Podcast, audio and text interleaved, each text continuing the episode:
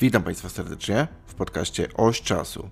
W dzisiejszym przeglądzie tygodnia omówimy sobie najważniejsze wydarzenia, jakie miały miejsce w mijającym tygodniu e, marca. E, zaczniemy od tego, że mm, państwa Unii Europejskiej osiągnęły porozumienie w sprawie wspólnych zakupów amunicji do Ukrainy. W ciągu najbliższych 12 miesięcy kraj ten ma otrzymać milion sztuk nabojów.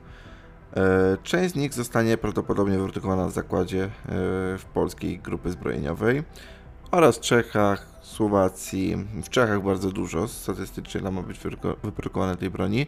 E, jest to broń, amunicja kalibru głównie 155 oraz 152.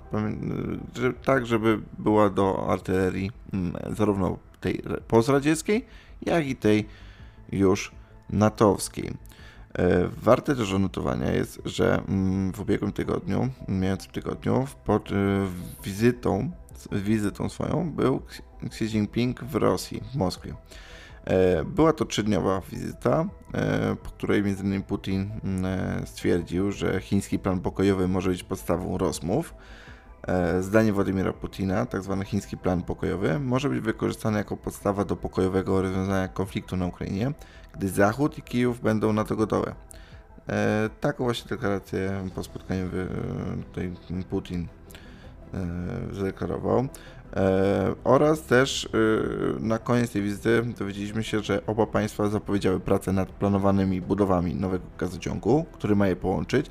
Podpisano także dokumenty o strategicznej współpracy. Jednocześnie przywódcy Rosji i Chin zadeklarowali niedopuszczalność rozpętania wojny atomowej w której nie może być zwycięzców. E, I jest to ważna informacja, ponieważ to było tuż po trzydniowej wizycie e, Xi Jinpinga w Moskwie.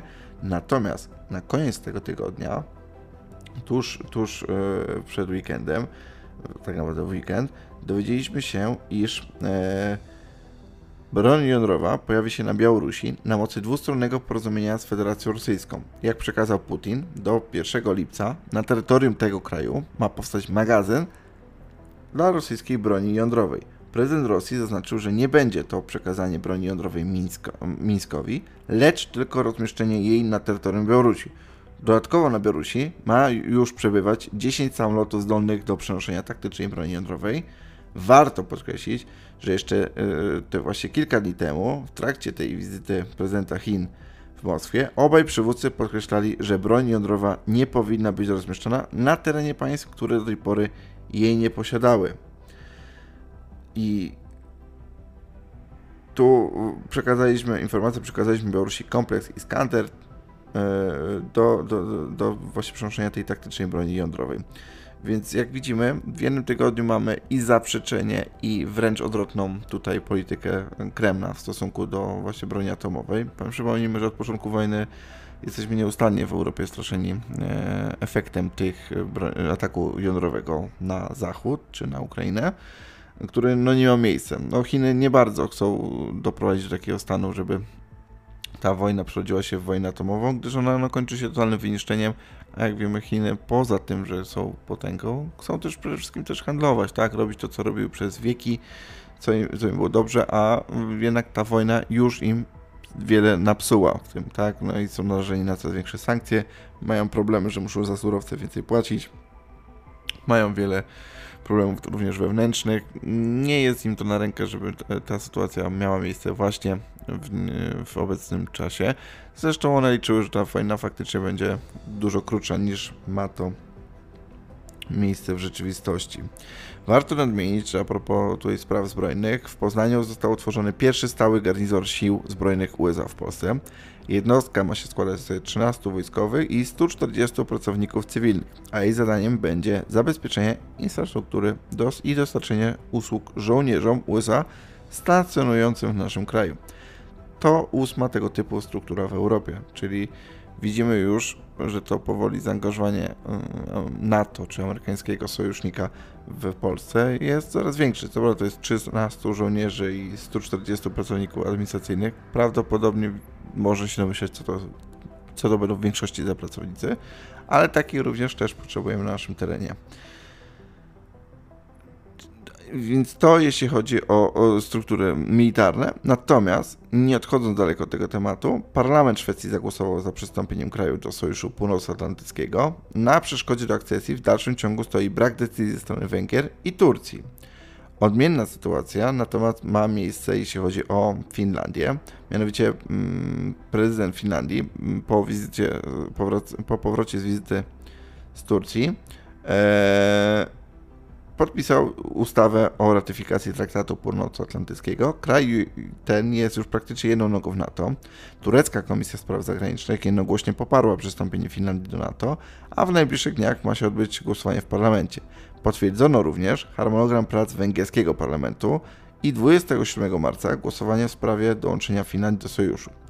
Rządząca partia Fidesz zadeklarowała, że jest za, czyli Szwecja musi poczekać. Finlandia być może wejdzie, na to wygląda, wcześniej od Szwedów do sojuszu. Yy, powoli też zaczynają spływać do nas środki. Yy, mieliśmy już do czynienia wcześniej z yy, środkami od Amerykanów, tam 200 milionami dolarów na zakup sprzętu, uzbrojenia. W tej chwili do Polski trafi około 200 milionów euro z Europejskiego Funduszu Pokojowego w ramach rekompensaty za sprzęt wojskowy przekazany Ukrainie. Jak przekazał premier Mateusz Morawiecki, środki te zostaną zainwestowane w zakup nowego uzbrojenia dla naszego kraju. Czyli jak widać, no, wymiana te, tych środków jest, napływ tych środków jest za, za ten sprzęt przekazany Ukrainie. E, nie jest to skala, która by pokrywała jak gdyby wartość tego sprzętu, ale nie o to, nie o to w tym chodzi. Chodzi o to, żeby te braki bylibyśmy w stanie w miarę szybko uzupełnić E, typ, bronią typu zachodniego, bronią typu NATO. E, w ostatnim tygodniu mieliśmy jeszcze do czynienia między innymi z takimi sytuacjami, gdzie samolot Aleksandra Łukaszenki, Boeing 737, został objęty sankcjami przez Stany Zjednoczone. Mają one utrudnić prezydentowi Białorusi korzystanie z odrzutowca poprzez brak dostępu do usług serwisowych lub części zamiennych do samolotu. Pamiętajmy, Bank jest firmą amerykańską. Kiedy te sankcje zostały wprowadzone, mm, Aleksander Łukaszenka, tak naprawdę jego Boeing, nie będzie mógł być zaopatrowany w nowe części serwisowe. Pamiętajmy, samoloty wymagają non-stop serwisu. Być może będzie miało to też wpływ taki, jaki miały e, sankcje nałożone na linie lotnicze rosyjskie. Przypomnijmy, że w dnia na dzień straciły one ubezpieczenia Mm, lotnicze, przez co no, w większości lotnisk europejskich, światowych nie mogą one lądować, e, to gdyż są w ogóle nieubezpieczone od jakikolwiek kataklizmu. Gdyby coś się stało z amerykańskimi, z rosyjskimi samolotami, no to mm, nie ma, nie ma z nich tytułu żadnego wypłacalności ubezpieczenia. E, być może tak też będzie również z e, białoruskimi tutaj samolotami, w tym przypadku prezydenta. Jeszcze o liniach lotniczych białoruskich nie ma nic mówionego. Ale być może po rozmieszczeniu tej broni taktycznej atomowej na Białorusi te sankcje zostaną jeszcze bardziej wzmożone. Co może być takim ostatnim pchnięciem Łukaszenki w objęcia tu Rosji i włączenia tej Białorusi wprost do Rosji, tak? Poza tym, że ona jest od lat już przygotowana pod kątem prawnym, tak, teraz być może jest już przygotowana do wejścia, gdyż no, nie będzie miał innego wyjścia, będzie, i tak już będzie sankcjonowane, więc no, Zachód by, już będzie odcięty od Zachodu, będzie musiał polegać już tylko na pomocy Putina i, i na jego potrzebach, więc być może mieć to wpływ duży na, na sprawę wojny w Ukrainie, aczkolwiek pamiętajmy, Rosjanie dużo straszą o bombie atomowej, Jednakże tutaj jest y, duże potencjał, że nawet ich sojusznicy, tacy jak Chiny czy Iran, e, po użyciu takiej taktycznej broni atomowej mogłyby swoje wsparcie wycofać. Kończymy to podsumowanie przeglądu tygodnia e, z informacją taką, że Węgry jako pierwsze państwo na świecie zapowiedziały, że nie aresztowałyby rosyjskiego prezydenta, gdyby pojawił się na terytorium tego kraju. Jak wskazano, byłoby to niezgodne z węgierskim prawem. Warto przypomnieć, że Węgry podpisały i ratyfikowały statut rzymski, tworząc Międzynarodowy Trybunał Karny, a zgodnie z nim są zobowiązane do aresztowania Władimira Putina. Zgodnie z prawem międzynarodowym, państwo po ratyfikacji umowy międzynarodowej nie może powołać się na postępowanie swojego prawa wewnętrznego dla usprawiedliwienia niewykonania poprzez nią traktatu, artykuł 27 Konwencji Wiedeńskiej o prawie traktatów. I teraz coś z punktu ekonomicznego. Mianowicie mieliśmy w ubiegłym tygodniu do czynienia e, z kolejną podwyżką 100% w Stanach. Była ona e, zgodnie z zapowiedziami sprzed tygodni o 0,25 do góry. Podwyżka nastąpiła. I pamiętajmy, kwiecień jest miesiącem obserwacyjnym, tu żadnych podwyżek 100% w Stanach być nie może. A jeśli chodzi o e, ceny e, surowców na rynkach, no to mieliśmy do czynienia z dużym osłabieniem się e, ropy naftowej, która spadła na cenach w Wielkiej Brytanii oraz również w Stanach Zjednoczonych, czyli WTI Brent, obydwie te ropy spadły, a co ważne, ceny gazu na holenderskim rynku kontraktów krótkoterminowych spadły do 42 euro za megawattogodzinę i jest to najniższy poziom od sierpnia 2021 roku. Przykładowo rok jeszcze temu Cena ta wynosiła 300 euro za 1 MWh. Co najważniejsze, obecnie nie ma już żadnego zagrożenia jego niedoborem.